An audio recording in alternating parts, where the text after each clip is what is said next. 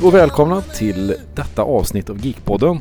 Ehm, idag kommer vi frångå den vanliga ordningen och låta mig, Robert Kustosik, a.k.a. Starlord, hålla i taktpinnen.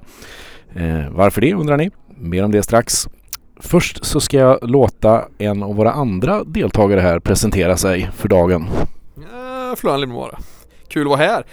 Idag ska jag faktiskt aktivt fokusera på att prata lugnare för jag, jag försökte, jag, jag lyssnar ju aldrig på våran egna podd, jag har lite svårt för att lyssna på min egna röst men senaste gången var efter, jag vet inte, 10-15 öl i kroppen och några groggar jag var så speedad och hysterisk att lyssna på så att jag, jag, det kändes som att min hjärna liksom spyddes ut av att lyssna på mig själv så jag kommer aldrig mer lyssna på den här podden. Det, jag hoppas ni gör det men, men jag kommer verkligen aldrig mer göra det. Jag klarar inte av min egna röst i poddform. Ja men roligt var det. Vi hade en fantastiskt trevlig kväll här på O'Learys där vi faktiskt sitter idag också. Eh, vad tänkte jag, förutom det här avsnittet som vi gjorde då, vad är det senast nördigaste du har gjort Florian? Eh, nej men det, det är ju film liksom, det är ju det jag pressar liksom. Vi, vi är ju Star Wars-nördar, du och jag Q, så jag såg en annan film från 77 som det är ju så att jag fortfarande letar efter filmer som jag inte har sett innan. Min lista är kanske på 5-6 tusen filmer Eftersom att jag liksom ska komma ikapp va och det, det tar sin tid. Men nu, nu hamnar jag på Rolling Thunder med William Forsythe och eh, Tommy Lee Jones i huvudrollerna. Och det handlar om eh, Vietnamveteraner som kommer tillbaks efter att ha haft det väldigt tufft. Eh, de har varit i fångläger och allt det här utöver det som givetvis är tufft med krig. Men de kommer hem och är avtrubbade egentligen från allting. Vår huvudroll kommer hem och eh, hans, hans fru har varit otrogen med den lokala polischeriffen. Han har ingen connection till sitt barn egentligen. Barnet vet knappt vem han är för han har inte sett honom på sju år. Och hans familj blir mördade av ett gäng liksom skurkar men han är så här, ja det är väl tråkigt liksom. Men han bestämmer sig ändå så här. Ja de dödade ju ändå min son så ja, jag ska hämnas. Och så då blir det liksom en, en, eh, en hämndmovie men den är gjord med Även om det här låter jävligt mörkt så är den gjord med ganska mycket glimten i ögat och, och väldigt så här närvarande 70-talsfilm. Jag, som, jag gillar ju film mycket för att man ser tillbaks mycket. Det blir liksom ett tidsdokument. Det blir nästan som Varenda film blir dokumentäraktig som är från tiden då eftersom att man får liksom en tidsbild av hur det var speciellt under tiden jag inte levde.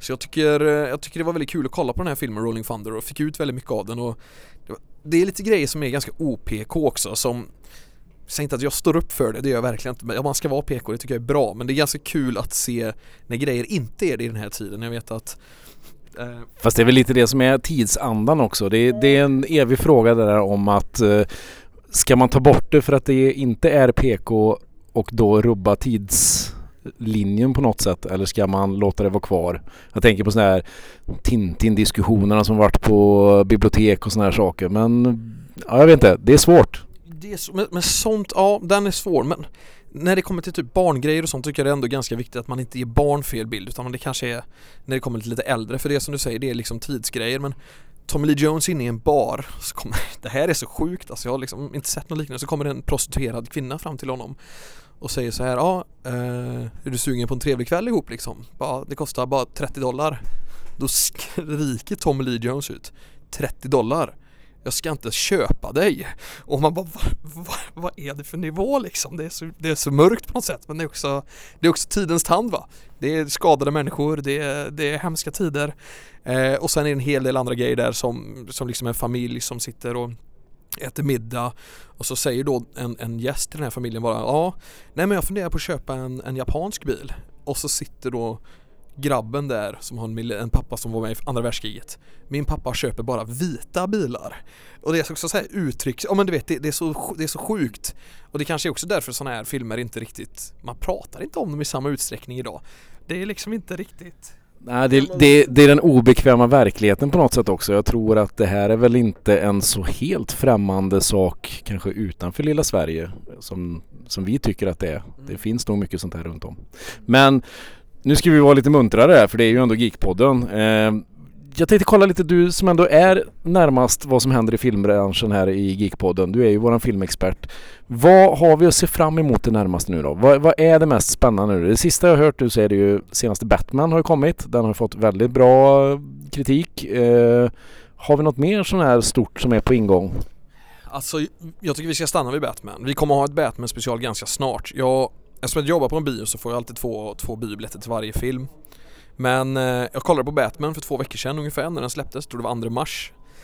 Men den var så otroligt bra så jag fyllde år nu 9 mars. Och eh, vad jag gjorde på min lediga dag var att jag tog tåget ner till Göteborg och gick på IMAX och kollade på Batman igen.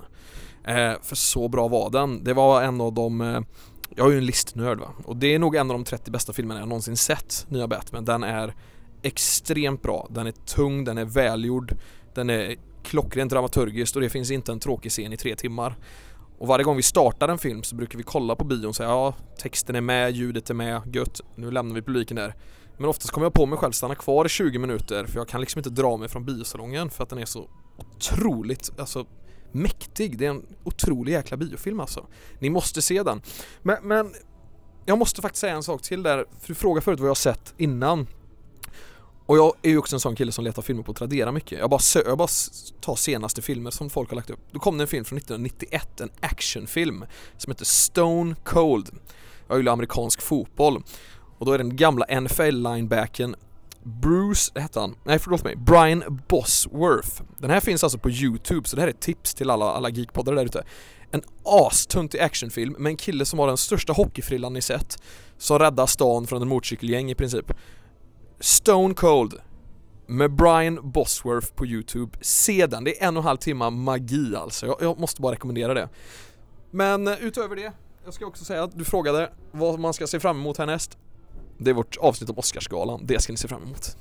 Ja, men det låter bra. Och du nämnde ju faktiskt också magi här och det är ju lite osökt som vi kommer in då på dagens avsnitt. Vi, vi kommer ju snart ha en premiär som jag ser fram väldigt mycket och det är ju nästa installation då av Harry Potter och det magiska universet som är byggt runt uh, dessa. Som ni har väntat, som ni har längtat. Nu är det äntligen här, veckans tema. Nu är det så äntligen dags för Geekpodden att ta sin Nimbus 2000-kvast och för första gången flyga in i Potterverse. Eh, och nu så vill jag då introducera kvällens magiska extragäst här. Eh, det är en tjej som jag känner sedan gammalt. Vi har bott eh, tvärs från varann i, sen vi var små helt enkelt. Det är Malin McKay eller eh, a.k.a. våran egen Weasley här i Geekpodden. Du får presentera dig själv lite här Malin. Hej, hej, hej. Malin Mackay här ja. Precis. Eh, jag är då hardcore Potter-fan och det här kom väl egentligen genom min dotter. Därför att jag är lite för gammal för att ha hängt med på första lanseringen av böckerna. Eh, jag såg filmerna men tänkte inte så mycket mer på det. Däremot när dottern var runt nioårsåldern då började hon läsa dem och där föll jag stenhårt. Men det är lite nästan samma för mig. Jag träffade ju min fru då som är stort Harry Potter-fan. Hon till skillnad mot dig faktiskt, hon är till och med äldre än vad du är. Hon eh, började faktiskt eh, läsa böckerna när de kom. Eh, så vi har alltid en nörd i våran familj där också. Sen så när vi träffades så började vi titta på filmerna och det har nu blivit för oss ett eh, jul... Eh, vi har det som jultradition istället för liksom alla har kalanka men vi kör vårat Harry Potter-maraton och nu växer det lite då med film för film. Nu kommer ju den nya filmen, mer om det lite senare. Eh, men vad, eh, ha, vad har du liksom vuxit in i Harry Potter-universumet nu då? Eller är det fortfarande liksom via din dotter du upplever det? Nej, nej, nej, nej, nej. Eh, absolut inte. Utan jag upptäckte ju den vuxna Harry Potter-världen som var betydligt mer spännande än barn Harry Potter-världen.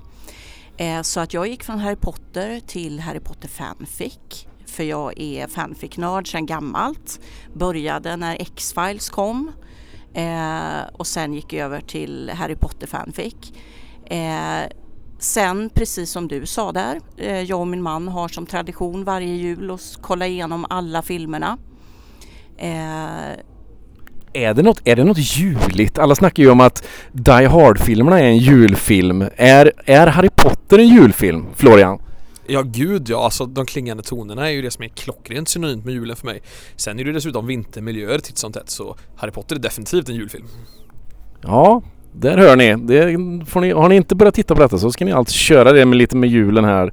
Eh, men Malin, du är ju då jag skulle vilja kalla dig nu. Vi har ju våra experter. Vi har filmexperten, vi har våran eh, Star Wars sci-fi expert som är jag själv.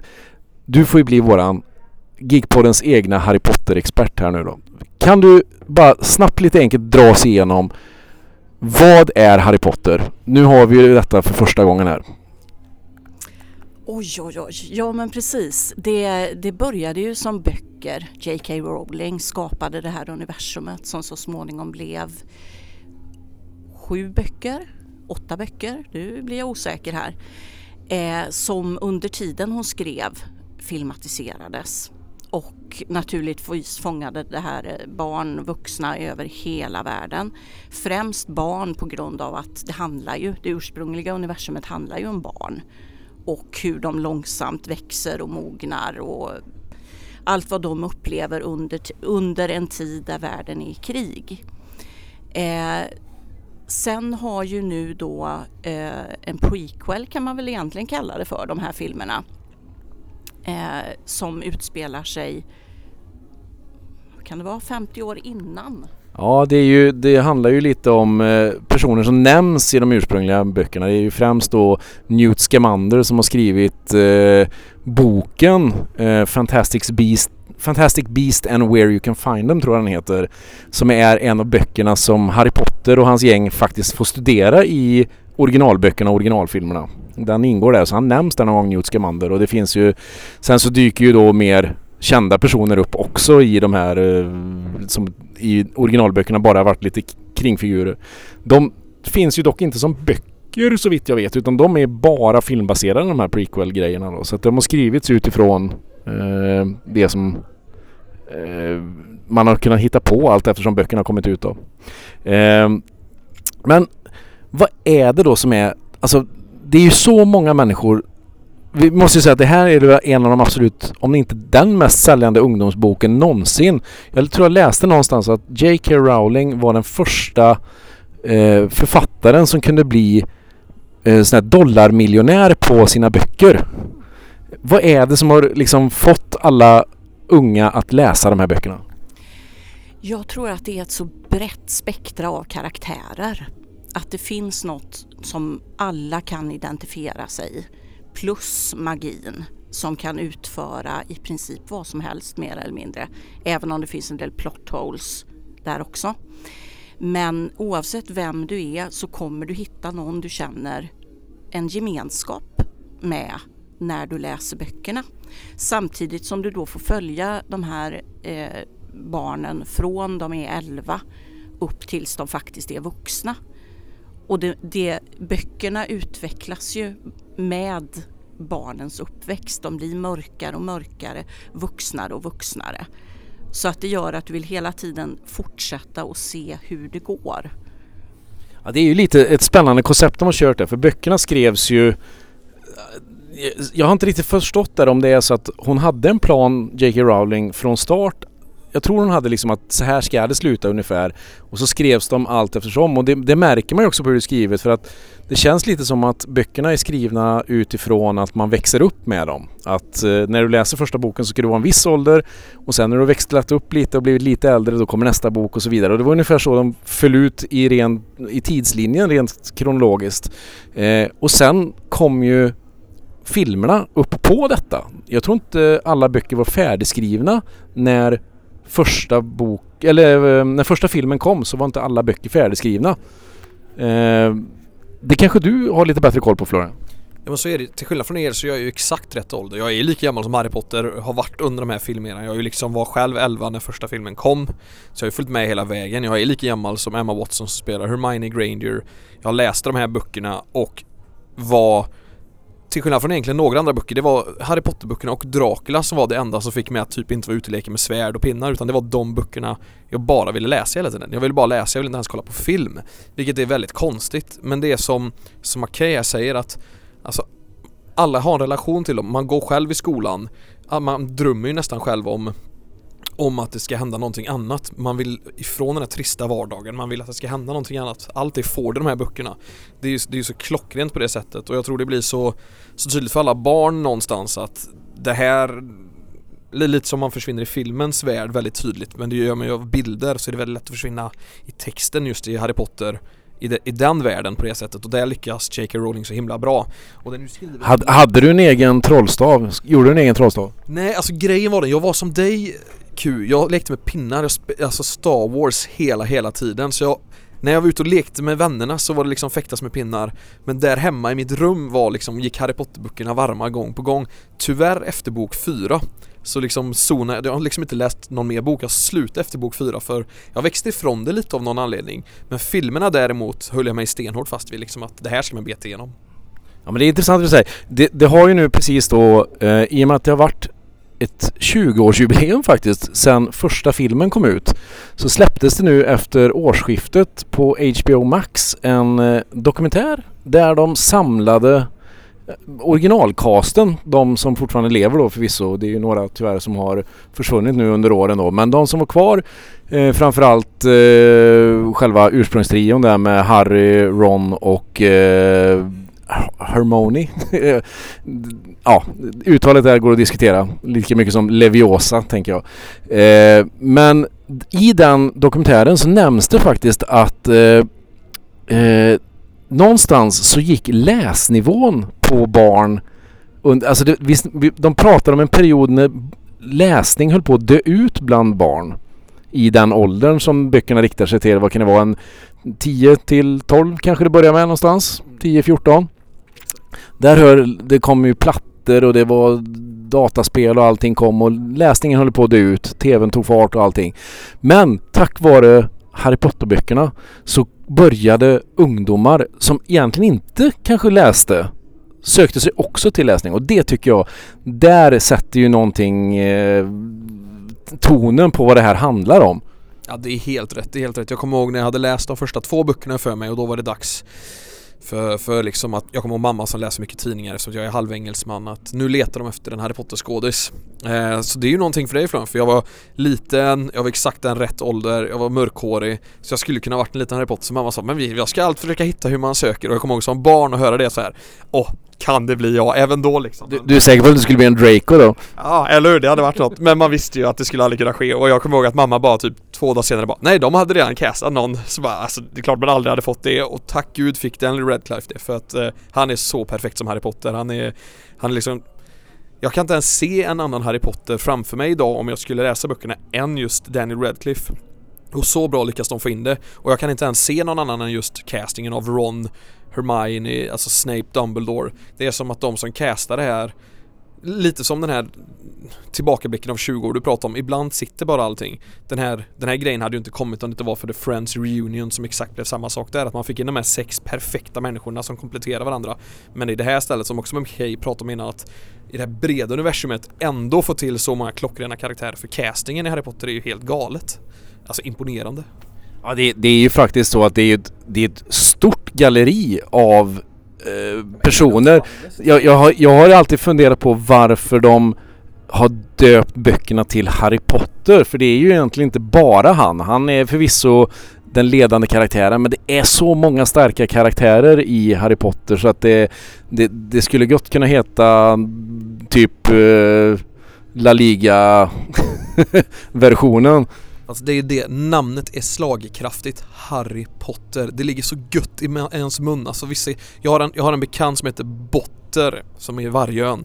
Och, och hon skulle få barn och jag sa snälla döp den till Harry Botter. Men hon kunde inte med och hennes pojkvän vägrade. Men jag menar har man det efternamnet då har du potential att göra ditt barn till en superkändis direkt. Ja det är sant, det är sant. Men av alla de här karaktärerna då, vad, vad har vi för favoriter? Vem, vem, vem är våran stora favorit? Malin? Ja men alltså det är ju Snape för mig. Det går ju inte att komma ifrån. Alan Rickman gör ju sin livsroll. Men är det, jag, jag har ju suttit, jag har ju precis då läst eh, de två första böckerna, högläst med min dotter när hon går till sömns. Eh, så har vi läst ett kapitel per natt då och jag försöker då göra en Snape som pratar genom tänderna och är lite arg hela tiden. Eh, jag vet inte hur bra hon, hon har ju dött. Och då, men när jag läser böckerna så vet jag inte, vi har inte kommit så långt än. Snape är inte en så stor karaktär i de två första böckerna än. Eh, men jag funderar någonstans, är det Rickman som har gjort Snape eller är det Snape karaktären som är liksom den stora? Ja alltså det här diskuteras ju vilt i fandomen. om det faktiskt beror på Rickmans närvaro att karaktären har blivit så pass stor. Men jag tror inte det. Utan du har fortfarande det här klassiska, eh, den tragiska hjälten. Eh, om man tittar litterärt på det. Han är en, en Byron, en eh, någon som har förlorat sin stora kärlek och eh, gjort misstag som han betalar för resten av livet. Eh, så att nej, nej, jag tror inte bara det är skådisen faktiskt utan även karaktären. Vi ska väl nämna att det finns ju en viss risk att det kommer en och annan spoiler under det här eh, avsnittet just med, för det, det, är svårt att inte komma in på vad det är, vad som är det saftiga, vad är det juicy i Harry Potter liksom. Nej men jag måste ju hålla med och alltså Rickman är ju i sin absoluta esse. Han är, och jag tycker man märker när man ser filmen också att han, han liksom, han är nästan för bra för att de andra hänger inte alltid med riktigt men jag tror också, speciellt nu när man såg den här HBO-dokumentären att de, de pratar med hur han, han, speciellt barna var väldigt tajta med honom och han hjälpte dem och de, de, de växlade upp och blev större. Men sen är det ju liksom hela casten runt omkring som är ja, jag vet inte, vad är, vad är det han heter, ehm, den stora jätten Hagrid? Robbie Coltrane. Robbie Coltrane heter han. Som för övrigt fick en fladdermus fastnad i sitt skägg under inspelningen. Bara en sån grej. Då har man bra skägg. Men tillbaks till Alan Rickman där. Alltså nästan till skillnad från alla andra grejer i Harry Potter-filmerna så är det egentligen bara Alan Rickman-scenerna då man typ stannar upp och för att som ni säger, han är, han är för bra. Han är för bra. Men, men allt annat är ju bra, men han är liksom någonting annat. Och det, det är en jävla gåva och just det här att man aldrig vet, är den här jäveln ond eller inte? Man bara väntar på att få svar för att någonting stämmer ju inte med honom. Alltså, men, men ibland visar det sig att nej, han är ju jättesnäll men man vet ju inte riktigt vad, vad som är grejen om man ska liksom följa det i kronologisk ordning. Och det är ju också att karaktären eh, Snape har fl eh, alltså flertal dimensioner. Och som, som du sa innan McKay att eh, Alan Rickman gör sin bästa roll. Ja det gör han nog och då ska man ändå komma ihåg att han är med i Die Hard som kanske är en av tidernas bästa julfilmer tillsammans då med Die Hard så, så Tänk om man är tomten som smyger omkring och gör sina små julinhopp här för att öka liksom spänningen på julafton. Mm. Kan det vara så? Alltså, jag tycker man ska jag, jag kan inte liksom säga om Rickman är bäst Die Hard eller, eller i Harry Potter men jag kan ändå tycka som du säger, alltså han förtjänar ju The Bad Santa-stämpel så det skriker om det. Han är ju en legend.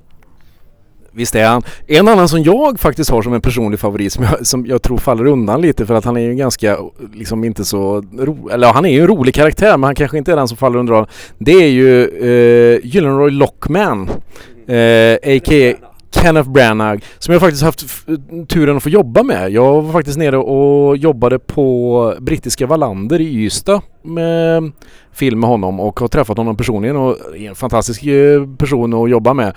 Och han är en magisk skådespelare måste jag säga och han tar ju den här rollen och lyfter den Alltså i boken så blir man ju lite trött på honom för han springer runt och säger samma sak och samma sak och samma sak och är ganska När jag nämnde hans namn för min dotter så ville hon bara slå igen boken. Hon tyckte han var så jobbig. Men filmen det, det blir något annat. Eh, Malin, jag vet ju att du har en liten eh, förbläs för Kenneth ja men precis tillsammans med Rickman så, så ligger Branagh på min lista där. Eh, nej men han gör en fantastisk roll, verkligen. Och som du säger, eh, bokens Gyllenhaal heter han på svenska va? Eh, är inte alls lika bra som filmens. Så att Rick, eller um, Kenneth. Kenneth tar ju verkligen, verkligen ut vad han kan av rollen. Ja, han gör ju det och hans leende syns. Man, det, jag tror nästan man kan, om man slår upp leende typ i brittiska ordlistan så är det en bild på Lockman som dyker upp där för det smilet det går inte av hacker. En fråga som jag dock har det är så här att har på något sätt filmerna blivit större än böckerna? Kväver de böckerna? Alltså vad...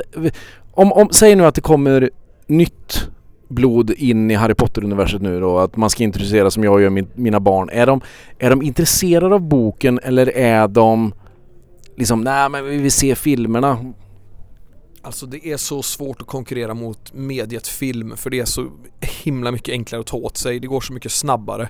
Och i den här tiden som vi lever nu där, där liksom TikTok regerar bland de unga där snabba klipp är liksom det som får oss att ticka varje dag så jag tror det är väldigt svårt att utmana böckerna. Eh, och det, det är en naturlig liksom anledning av hur vår tid ser ut. Så jag, jag tror det kommer bli svårt men om man liksom presentera filmerna och man, de älskar filmerna och vill, jag vill se den om och om och om igen då tror jag det är ett jäkligt bra sätt att presentera böckerna. För då kan man ändå fördjupa sig eftersom att böckerna skapar ju ändå ännu mer kreativitet hos de här Harry Potter-människorna. Så det, det tror jag absolut går men man ska nog börja med film idag. Jag vet inte Malin, din dotter då som är, hon är ju äldre än vad min dotter är. Vil, vilken väg gick hon? Hon gick Hermione Granger-vägen. Det var där den kvinnliga hjältinnan, det var det hon fastnade för. Eh, och Draco Malfoy. Ja, det, ja, Draco vet jag, det är min dotter redan också fallit för då men jag tänker också just det här med Hermione Granger är att det finns ju inte så många sådana starka kvinnliga karaktärer. Vi pratade lite om här innan. Eh, jag är ju uppväxt med en sån, det är ju Florian också och även du Malin. Det är ju, det är ju Leia i Star Wars som ligger mig väldigt nära och det var ju liksom när jag var liten så var det den första stora. Sen så naturligtvis, vi pratade även om eh, Ripley i Alien här då, men eh, Ripley känns mer som en ganska vuxen karaktär medan Leia tror jag man kan ta sig an även i ung ålder. Det är så kul, jag är ju, jag är ju född 90 som du vet så jag eh 97-98 kom ju Star Wars Episod 1 också med Natalie Portman. Så Natalie Portman blir ju min Leia Alltså jag, jag hade ju sett de här Star Wars innan men, men jag blev så kär i Natalie Portman som barn så liknar det ingenting. Och Natalie Portman hade ju egentligen bara på sig stora, super, stora klänningar och var helt vitmålad men hon var ju ledaren, det var ju hon alla skyddade, det var hon alla såg upp till. Så på något sätt har Star Wars alltid varit så tydliga där med att kvinnorna har liksom varit den, den viktiga aspekten i universumet och det tycker jag är så himla härligt men de har ju stått för the brains alltid och även, och även eh, muskler för den delen också. De har ju stått sin eh, liksom stand your ground. Eh, men nu ska vi lämna Star Wars då. Nu börjar vi låta lite som Fredrik som alltid hoppar in på Game of Thrones. Eh, men eh, vi håller på med Harry Potter och ehm, det, det jag tänker då det är att filmerna är stora och att man jag, jag valde ju att med min dotter göra som så att vi läser, nu är hon bara sju år så att det är lite så här vi har kommit till bok två men nu pausar vi för att det blir ju ganska mycket mörkare sen helt plötsligt. Det är ju också en sån här grej som är, tycker jag är spännande i resan med Harry Potter att det är ju verkligen någonting som eh, man som vuxen kan följa också för att det börjar, man sitter och fnissar åt de här småbarnen som börjar liksom trevande, gå i skolan, lära känna varann och liksom Men sen helt plötsligt fan det blir ju dark, dark as hell på vissa ställen alltså Folk dör och det är liksom eh, Jag vet inte liksom har Har Har ni hört någonting om J.K. Rowling liksom tänkte så här från början att det skulle bli så eller? Jag menar det börjar ju som en barnbok men att det skulle växa så du, det har jag väldigt dålig koll på. Jag kommer ihåg att hon, hon eh, upprepade gånger har berättat om eh, sin, sin egen kamp mot depressioner bland annat. Hur hon har fått in det som dementorerna i, i boken som attackerar och helt enkelt suger livsglädjen ur väldigt skrämmande varelser ska vi nämna det för er som inte vet vad dementorerna är. Det är som gråa spöken som är... Ja, först... Precis, jag tror det är en liten inspiration där. Uh, Ring Wraith från Sagan om ringen och ni som inte hörde om vad Florian sa här. Men, men det är som sagt och det, och det blir ju Du nämnde ju krig i början också. Det går ju mot en verklighet. Jag vet inte Hur gammal är J.K. Rowling? Vad, är hon, hon borde vara i våran ålder tror jag ungefär, eller lite äldre. Kan hon vara en 50, 60 någonting? Ja. Hon var ju småbarnsmamma när hon skrev första boken på en servett någonstans tror jag eh, kladdar ner sina idéer och det är ju också en osannolik saga. Det är ju nästan otroligt att ingen har gjort en film om hennes resa där första liksom. Att det, det, det kom. Nu är det ju tyvärr så att hon kanske har trampat lite i klaveret det sista då men eh, det är ju ingenting vi behöver babbla på här för att nu pratar vi om Harry Potter och den skapelsen och kanske inte om henne riktigt då men eh, Jag måste ju säga då som rollspelare, jag nämnde det när vi var här och hade våran eh, lives, eh, liveavsnitt här på O'Leary. så att eh, är det någonting jag saknat så är det just då att eh, Harry Potter finns inte som ett officiellt rollspel än. Eh, och det beror ju lite på att hon har ju sånt eh, J.K. Rowlings vill ju ha sån full kontroll över sin eh, skapelse så att hon vill inte släppa ut att folk ska börja hitta på egna grejer har jag förstått det som. Eh, vilket jag tycker ändå är synd för det finns ju massa spännande fanfiction har jag fattat. Jag har inte kommit så långt än i det jag läser men Malin du har lite bättre koll på det. Ja men det är ju ett enormt universum. Eh, nu vet jag inte när fanficken riktigt började men jag tror att det var vad jag minns så blev det mest aktuellt när X-Files kom där på 90-talet. Men går du in på vilken större fanfic-sida som helst egentligen så är det som skrivs mest om det är Harry Potter. Utan tvekan. Och antagligen kan jag tänka mig att det beror på just magin. Därför att lägger du in magi i det du skriver då har du helt plötsligt andra möjligheter till att skapa vilka världar som helst. Och det här har ju J.K. Rowling egentligen uttalat sig positivt om. Ja men jag har förstått det. Hon använder ju liksom mycket och hon, hon, hon bekräftar teorier och allting. Det finns ju någonting som heter då uh, Wizarding World heter det på nätet som är någon form av officiell Harry Potter uh, man kan, men det är jättespännande. Jag har gjort det själv, min fru har gjort det, min dotter har gjort det. Vi har gått in så får man göra då hela den här sorteringshats. Man får eh, ham- man svarar på frågor och så hamnar man då i ett av de fyra elevhemmen då som är, eh, nu får vi se här. Eh, det är Gryffindor, det är Ravenclaw, det är Hufflepuff och det är Slytherin. Kan ni gissa vart jag hamnar? Slytherin, logiskt. Helt klart Slytherin faktiskt. Jag fattar inte detta, jag som är världens snällaste. Eh, och eh, jag, jag har faktiskt, det har gått så långt nu så att det här, det här är jätteroligt. Jag har av någon märk, på märkliga omvägar så jag har blivit medlem i en liveförening nere i Malmö via några eh, rollspelsbekanta Eh, som heter Blåkulla Live Magiska Malmö. Eh, jag har visat det lite för Malin vid något tillfälle. Det är jättespännande. De är jätteduktiga. De arrangerar ett live före jul varje år i Malmö som har blivit jättepopulärt. Eh, och där har jag då skapat mig en egen karaktär, Nikola Vrede, som är då någon form av Lucius Malfoy som också är en av mina favoriter i...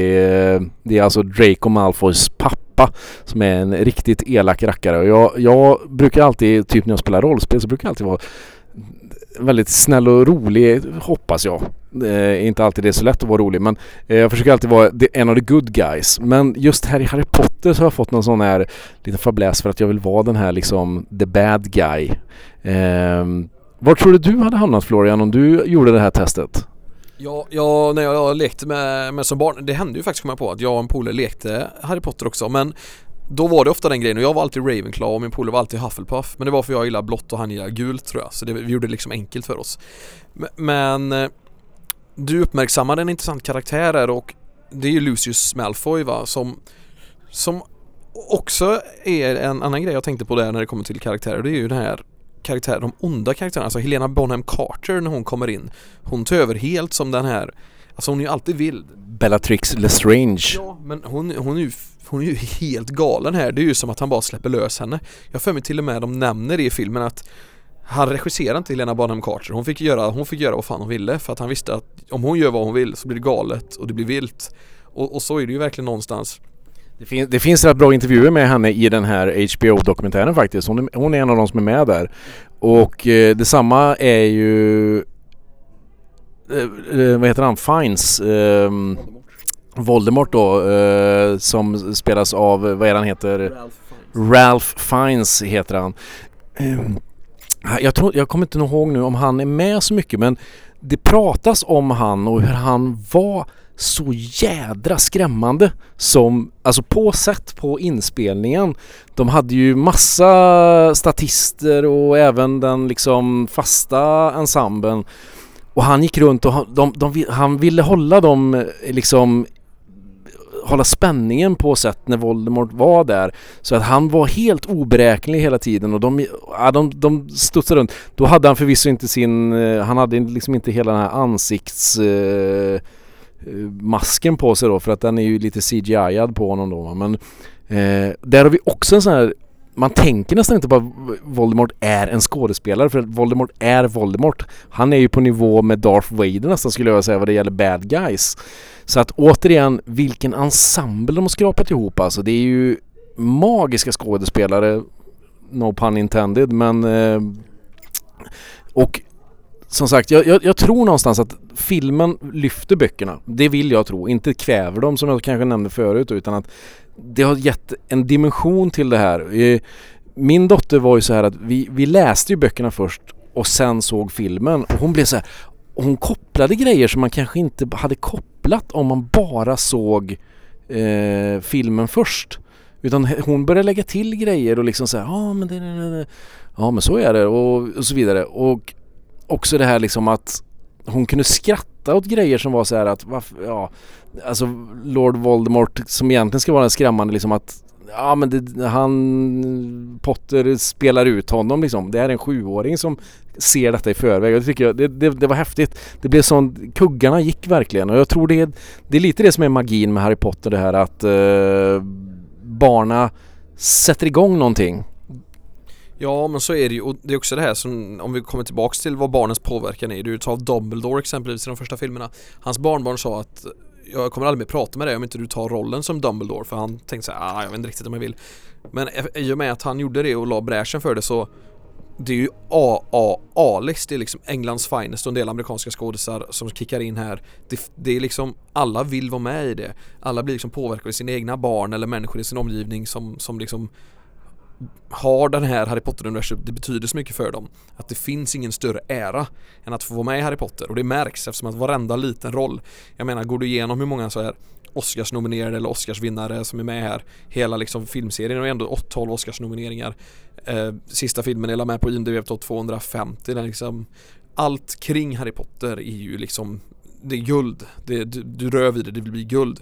Och det är ju samma nu med den här eh, Eddie Redmayne-filmerna med fantastiska vidunder. Eddie Redmayne som två Oscars-nomineringar, det hetaste namnet inom Hollywood som gör tunga dramafilmer. Han hoppar på Harry Potter-universumet och är där. Alltså det, det är prestige att få vara med i det här. Och återigen eh, Redmayne som gör eh, perfekt castad i mitt tycke. Som gör en enormt bra skådespelarinsats. Han, han får ju Newt att bli en liksom eh, ja, men han är inte en trollkarl som alla andra. Man förstår, för det är det han, han ska ju inte, han ska ju vara en väldigt udda person bland, i även bland trollkarlar. Eh, och det här för oss ju lite vidare då. Nu har vi pratat väldigt mycket om de originalfilmerna då. Nu har det ju kommit, det är två stycken som har kommit ut än. Det är första filmen då Fantastic Beast and Where You Can Find Them och nu kommer jag inte ihåg vad andra filmen heter riktigt men det är... Ja, så är det. Och nu då så är den tredje på gång då, The Secrets of Dumbledore tror jag. Och där har vi lite spännande grejer tycker jag. Det har ju kommit trailers. Eh, Dumbledore är tillbaka och de ska faktiskt återvända nu för första gången i den här då prequel. Eh, vad är det? Är det fem filmer som ska komma tror jag det är va? Ja det är sagt men vi vet inte riktigt än. Det är mycket diffusa rykten. Vi börjar med den här, antagligen får vi vilja se hur den här går, kommer intresset är lika stort. För man sitter ju hela tiden vid handbromsen om det inte går som man ska men om man jämför med, jag får med att den första filmen gick väldigt, väldigt bra, den andra gick inte lika bra. Så vi är i något vägskäl här nu då vi lite får se vad det är som händer. För det är ju så att det finns ju inga böcker till de nya filmerna då va? Vad tror du då Malin, kommer det hålla det här eller? Ja, alltså trailern ser ju väldigt bra ut. Eh, man återvänder till Hogwarts. Eh, man får se lite sneak peeks av olika karaktärer som har funnits i det originaluniversum.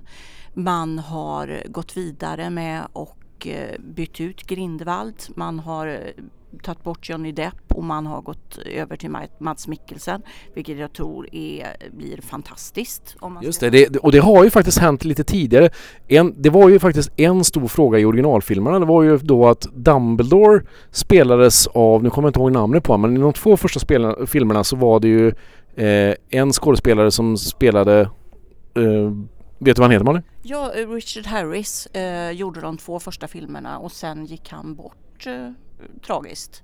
Och då var det ju så att de hade ju resten av böckerna att filma och var så illa tvungna att hitta någon. Och någonstans så måste jag säga att jag tycker nästan att de växlade upp karaktären Dumbledore där lite. Att Richard Harris var inte dålig. Men de fick ett ännu bättre och tror vi att det är så att Mads Mikkelsen gör en sån resa nu? Johnny Depp är ju...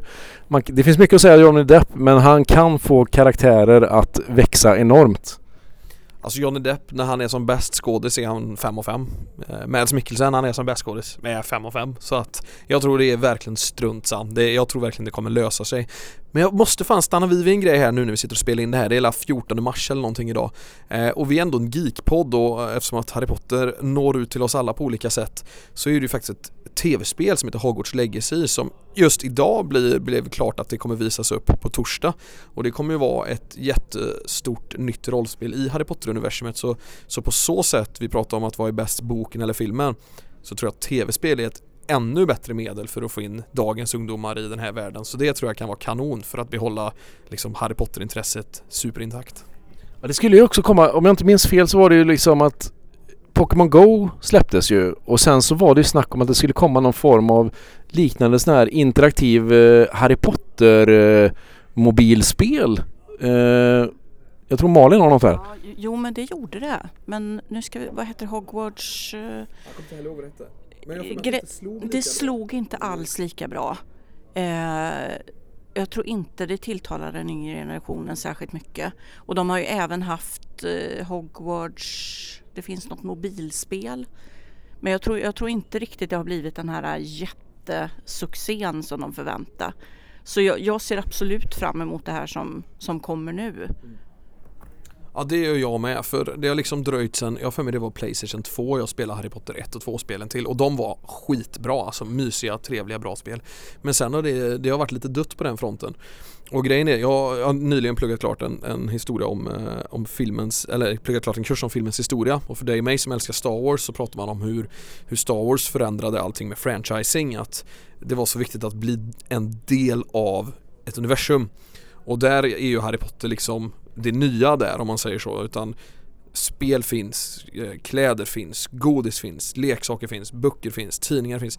Det finns till och med eh, liksom figurer som kommer ut, om man nu skulle leka med det, som kommer ut innan filmen ens har gått på bio. Bara för att vi ska bli ännu mer eh, liksom delaktiga i vad det är vi ser. Och, och också det här med att nu kan du se de första tio minuterna av filmen när den går upp på bio om två veckor bara för att känna den här superpeppen, något som aldrig skulle finnas på kartorna för, för, för gemenskapen. Att liksom bli ett med själva produkten blir ju mer och mer. Det är ju givetvis allt handlar om produktförsäljning och sådana grejer. Bland liksom de, de, stora maskinerna som styr hela ekonomin.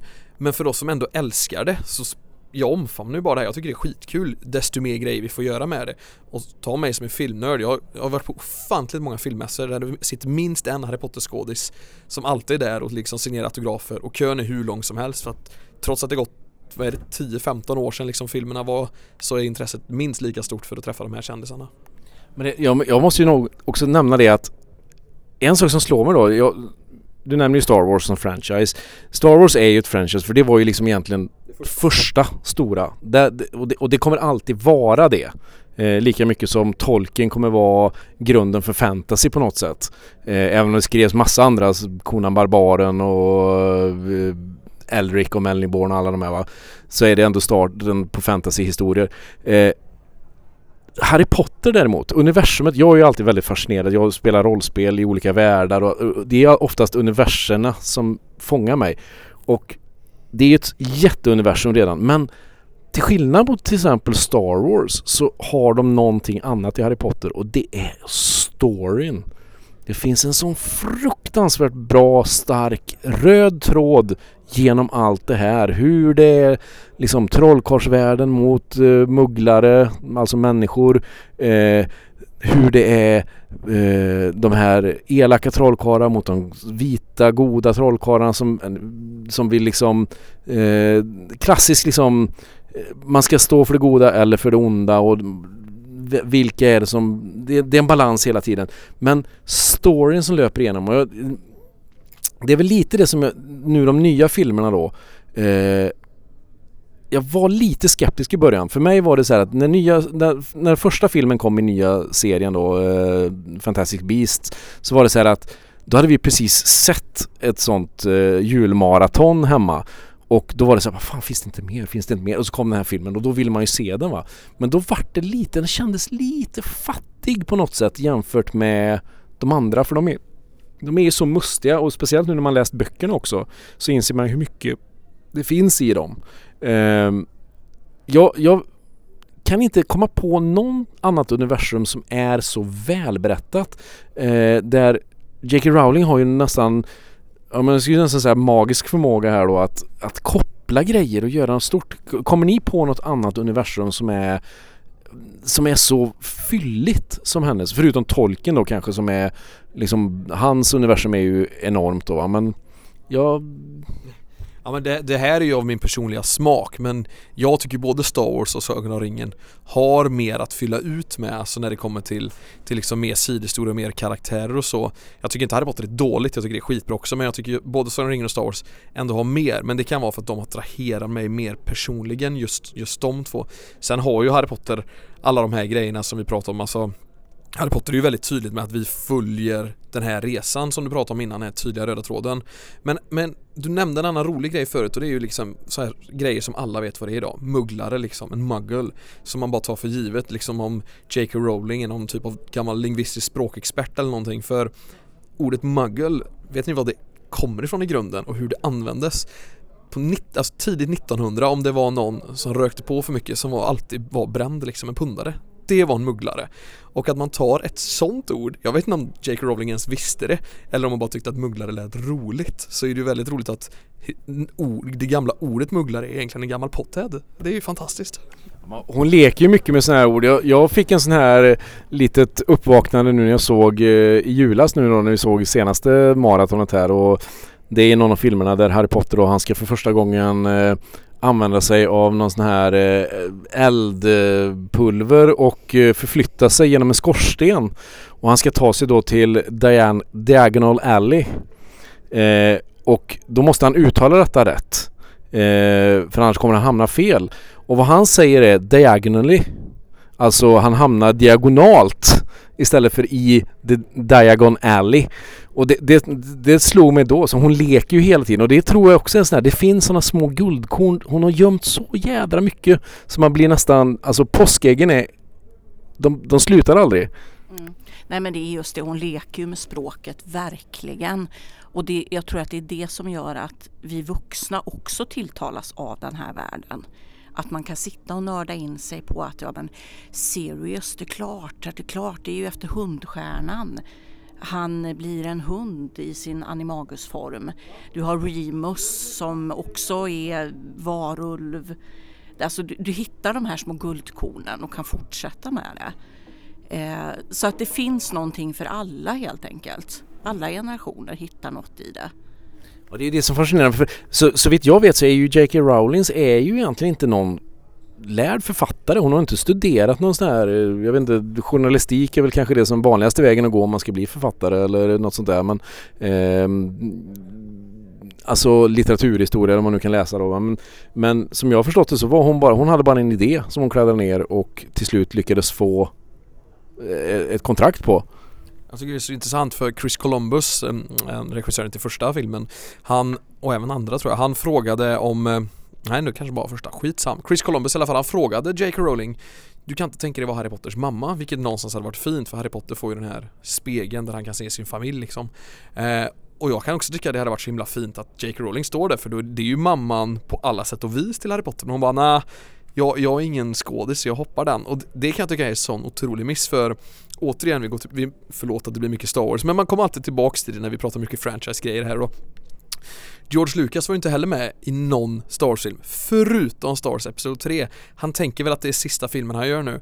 Och när Palp äh, äh, Anakin är på väg in till Palpatine på den här rymdoperan på Coruscant Då är George Lucas utklädd där. Du ser han i max en och en halv sekund Men vet du inte att det inte är han så ser han inte, alltså du vet inte ens om att han är där Men bara att Alltså jag själv om jag hade skapat något universum hade också bara tyckt det räcker med en sekund bara sätta mitt fotprint och jag tycker det hade varit så himla fint om hon stod där som mamman till självaste Potter. Det är lite synd men det är ju det är hennes skapelse så jag ska inte klandra henne.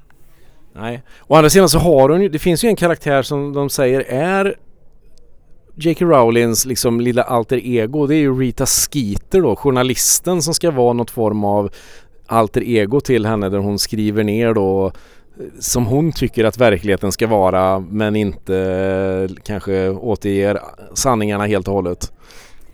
Nej precis, jag hoppas ju att hon i verkligheten är trevligare än vad Rita Skeeter eh, framställs som för hon är ju inte en särskilt trevlig sympatisk karaktär. Um, men det, men det är ju lite det som är det, är lite det som är det roliga också med Harry Potter att det finns som det är så det finns ju både liksom good guys, bad guys och så finns det de inemellan som är de är varken goda eller onda. De, är, de har sin egen agenda och det, alltså det är det, det, det är det jag menar med det svulstiga som jag tror fångar. Det finns ju någonting som alla kan fastna lite på. Ja men precis. Det, jag pratade just med min dotter om det här häromdagen, vad, vad, hur hon ser fram emot den här filmen. Och det gör hon inte alls, talar hon om. Hon, hon tycker inte alls att de här nya är särskilt spännande. Och så funderade jag lite på det och, och sen kom att tänka på att nej men det är ju inte barn längre. Det handlar inte om barn och ungdomar, det handlar om vuxna. Och jag frågade henne liksom, vad skulle du vilja se istället? Liksom. Ja, men jag skulle vilja se The Marauders, säger hon då. Marauders är alltså, det är Sirius Black, det är Remus Lupin, det är... Harry Potters pappa är väl en av dem va? Ja men precis. Eh, hon och menar på att det här är jättestort i fandomen då att de vill se en tv-serie eller filmatisering om deras tid, deras skoltid. Hur skulle de göra då, då? Vilka skulle kunna ta de rollerna nu då? Jag menar det är ju inga, det är inga dåliga skor att fylla då efter originalfilmerna då. om man skulle säga att man skulle göra en young, young vad heter det, Marauders tv-serie. Ja du, vilka skulle man ha? Jag misstänker att det finns säkert jättemånga förslag redan ute där i fandomen. Eh, någon som kommer upp när dottern pratar är ju Tom Holland. Men jag har inte riktigt förstått vilken av karaktärerna. Det kanske ni kan klura ut. Jag skulle nog kunna tänka mig Tom Holland som Harrys pappa för han ska ju vara rätt så här sprallig och man får ju se liksom att när man börjar där och liksom, man får ju en känsla av att Harrys föräldrar ska vara kärleksfulla men sen så kommer det lite så här med Snape och man ser lite flashbacks och lite såna här grejer att ah, han kanske inte var eh, bara liksom en rakt igenom snäll kille utan han var en liksom ja, en kille på skolan som gjorde sina grejer och höll på att vara eh, Har du någon som du skulle vilja se Florian i en sån tv-serie? Tv-serie, alltså jag är ju en filmgubbe va, men ja, ja, man hade gjort en tv-serie Då hade jag velat ha Daniel Day-Lewis i sin första tv-serie någonsin Man gör den vrålkonstig, alltså man kör Daniel Day-Lewis Man kör Matthew McConaughey, man tar bara de här vilka skulle de vara? Skulle de vara då liksom lär, lärarna för Marauders då som råkar illa ut på något sätt av de här killarna då eller vad? Eh, jag tänker en som på något sätt måste vara med i filmen det är ju dock Snape för han är ju där hela tiden men Ahaha, det, den är castad talar hon om. Mm. Eller spontant castad, det är inget gjort, det här är bara som de spekulerar. Men nu, kan, nu är jag jättedålig på att uttala hans namn. Timothy... Ja, oui. så bra. Ja det är världsklass, han är, ju, han är ju för bra för sitt eget bästa. Jag kollade nyligen om Dune igen. Han är ju den nya superstjärnan, så han är ju väldigt bra. Sen är ju faktiskt han bra som, eh, som spelade Taron Edgerton som var Rocketman, han skulle också kunna vara någon av dem för han är också en upcoming grabb. Ja, han skulle nog kunna passa bra som Sirius tänker jag. Uh, han har den, uh, Sirius är en ganska kraftfull karaktär och väldigt uh, Eh, också en av mina favoritkaraktärer som jag faktiskt på något sätt, nu har inte jag kommit så långt i böckerna än men jag tycker utan att spoila för mycket då att hans, eh, hans, den tiden han är med i filmerna är lite för kort för den karaktären. Jag skulle vilja sett mer av honom och liksom de kunde använt honom till mer tycker jag. Um, va, va, vart tror vi det här tar vägen då, Harry Potter? Va? Kommer, kommer de skriva mer böcker, J.K. Rowlings nu då när de fått... Hon skrev ju den här um, The Cursed Child då, som är någon... Den har ju egentligen bara gått upp som någon Broadway-pjäs eh, uh, tror jag, eller någonting från början och sen har hon utifrån manuset där skrivit någon form av bok men den, jag vet inte hur den egentligen hänger ihop med resten av det skrivna. Nej, alltså den har ju både kritiserats och hyllats om man ser det så. Som teaterföreställning så har den ju höjts till skyarna. Eh, men det är ju mera både scenografiskt och, och alltså det ska vara en fantastisk pjäs helt enkelt. Däremot i fandomet så har väl folk valt ganska ofta att ta avstånd ifrån den. Därför att de tycker att det påminner lite för mycket om en dålig fanfic helt enkelt.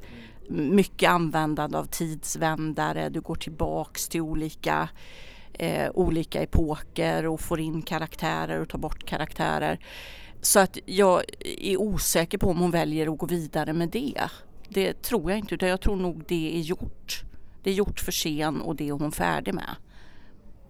Jag, jag får en känsla av att JK är ganska färdig överhuvudtaget med böckerna om Harry Potter. Att hon mer är liksom intresserad av att låta själva universumet leva av sig själv nu och vara aktiv i det.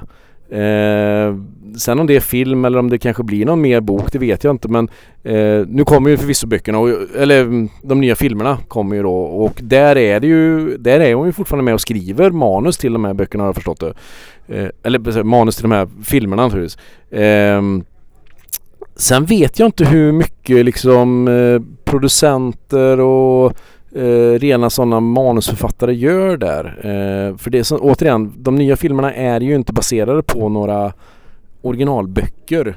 Eh, men jag hoppas ju att vi får se en lika lång Alltså fem logi eller sju, originalen är väl sju filmer va? Tror jag. Är det åtta, åtta filmer och sju böcker? Ja. Eh, och att man åtminstone kommer upp där och att det finns någon Alltså att de verkligen nyttjar det här och göra en genomgång. Jag tycker ändå de har, med andra filmen har de startat någonting som faktiskt kan leda vidare och bli en ganska bra röd tråd genom kommande filmer. Eh, och det skulle jag vilja se mer av. Jag, jag är personligen väldigt förtjust i det här när man liksom väver in en ny story som ligger parallellt med någonting som tidigare funnits som är kanon och gör det till kanon. Eh, det tycker jag är... Det ska vara finurligt och det, det gillar jag. Eh, sen är jag väldigt förtjust i Newt Scamander alltså. Jag tycker det är en väldigt rolig karaktär. Eh, och en absolut guldklimp är ju den här eh, nifflern som finns, den här lilla magiska eh, kreaturen som dyker upp då. Ehm, som är, ja den är guld. Det är liksom slapstick på hög nivå när den dyker upp. Eh, jag älskar det. Eh, vad, vad, ska vi säga något mer om de nya filmerna eller vad, vad, vad, finns det att hämta ur dem då? Är det, är det, håller de måttet i Harry Potter-standard? Jag tror det som kommer vara jäkligt eh, uppskattat av Harry Potter-fans är att man får se Hogwarts 1920. Bara en sån grej. Så man kommer tillbaks till där det börjar. Man får se, man får se det vi egentligen kanske längtat efter utan egentligen att eh, vi vet att det är just det vi vill ha. Men, men trailern, när jag satt och kollade trailern, alltså då var det ändå så här, ja men det här blir kul men man, det blir mer ett, äh, att man, de är på Hogwarts. Alltså att man, man är där allting börjar och det, det tror jag kan vara en jävla revival att det behövs. Sen tänker jag om det här spelet nu som antagligen släpps nästa år kan jag tänka mig, de ska visa det i år i alla fall. Om det blir sådär stort och episkt som man tänker sig då tror jag att filmer, serier kommer också spinna vidare på det. Och jag tror också att saktligen kommer det bli som det blir med Star Wars och, och det blir med, med, med Marvel och allt det där. Alltså att även om uttrycket låter lite hemskt, man kommer, jag tror man kommer mjölka ur det här alltså om 30 år om vi sitter och spelar in ett nytt avsnitt om, om Harry Potter i, i Geekpodden om vi lever kvar då, då är det ju då, då kommer vi att ha sett en tv-serie med Snape, vi kommer att ha sett uh, uppfinnaren av quidditch, alltså vi kommer att ha sett så mycket grejer. Jag tycker inte det är något fel med det, det kommer komma nya generationer, barn som får barn, alltså håll, håll liv i det här. Det finns ju ingen anledning att bara stanna vid här liksom. Det, det kommer bara bli mer och mer. Och det får vi omfamna. Och, och, det tycker jag är en ganska bra avslutning på det här programmet att eh, vi kanske stannar upp här men jag tror ändå Harry Potters magi kommer fortsätta sprida sig. Jag tänkte, ska vi, vi har en sak som vi inte har nämnt då, det är ju jag tänkte vi skulle avsluta här nu då med vad är våran favoritformel? Finns det någon formel som vi skulle kunna använda för att avsluta detta program idag? Ja, men det får väl vara, mm, vad heter det på svenska, muffiliato? Alltså att man gör tyst runt omkring sig. Så att ingen hör vad man säger. Man kan sköta samtal. Mm. Eh, vi skulle kunna sitta här och ha våran poddinspelning utan att någon hörde vad vi sa.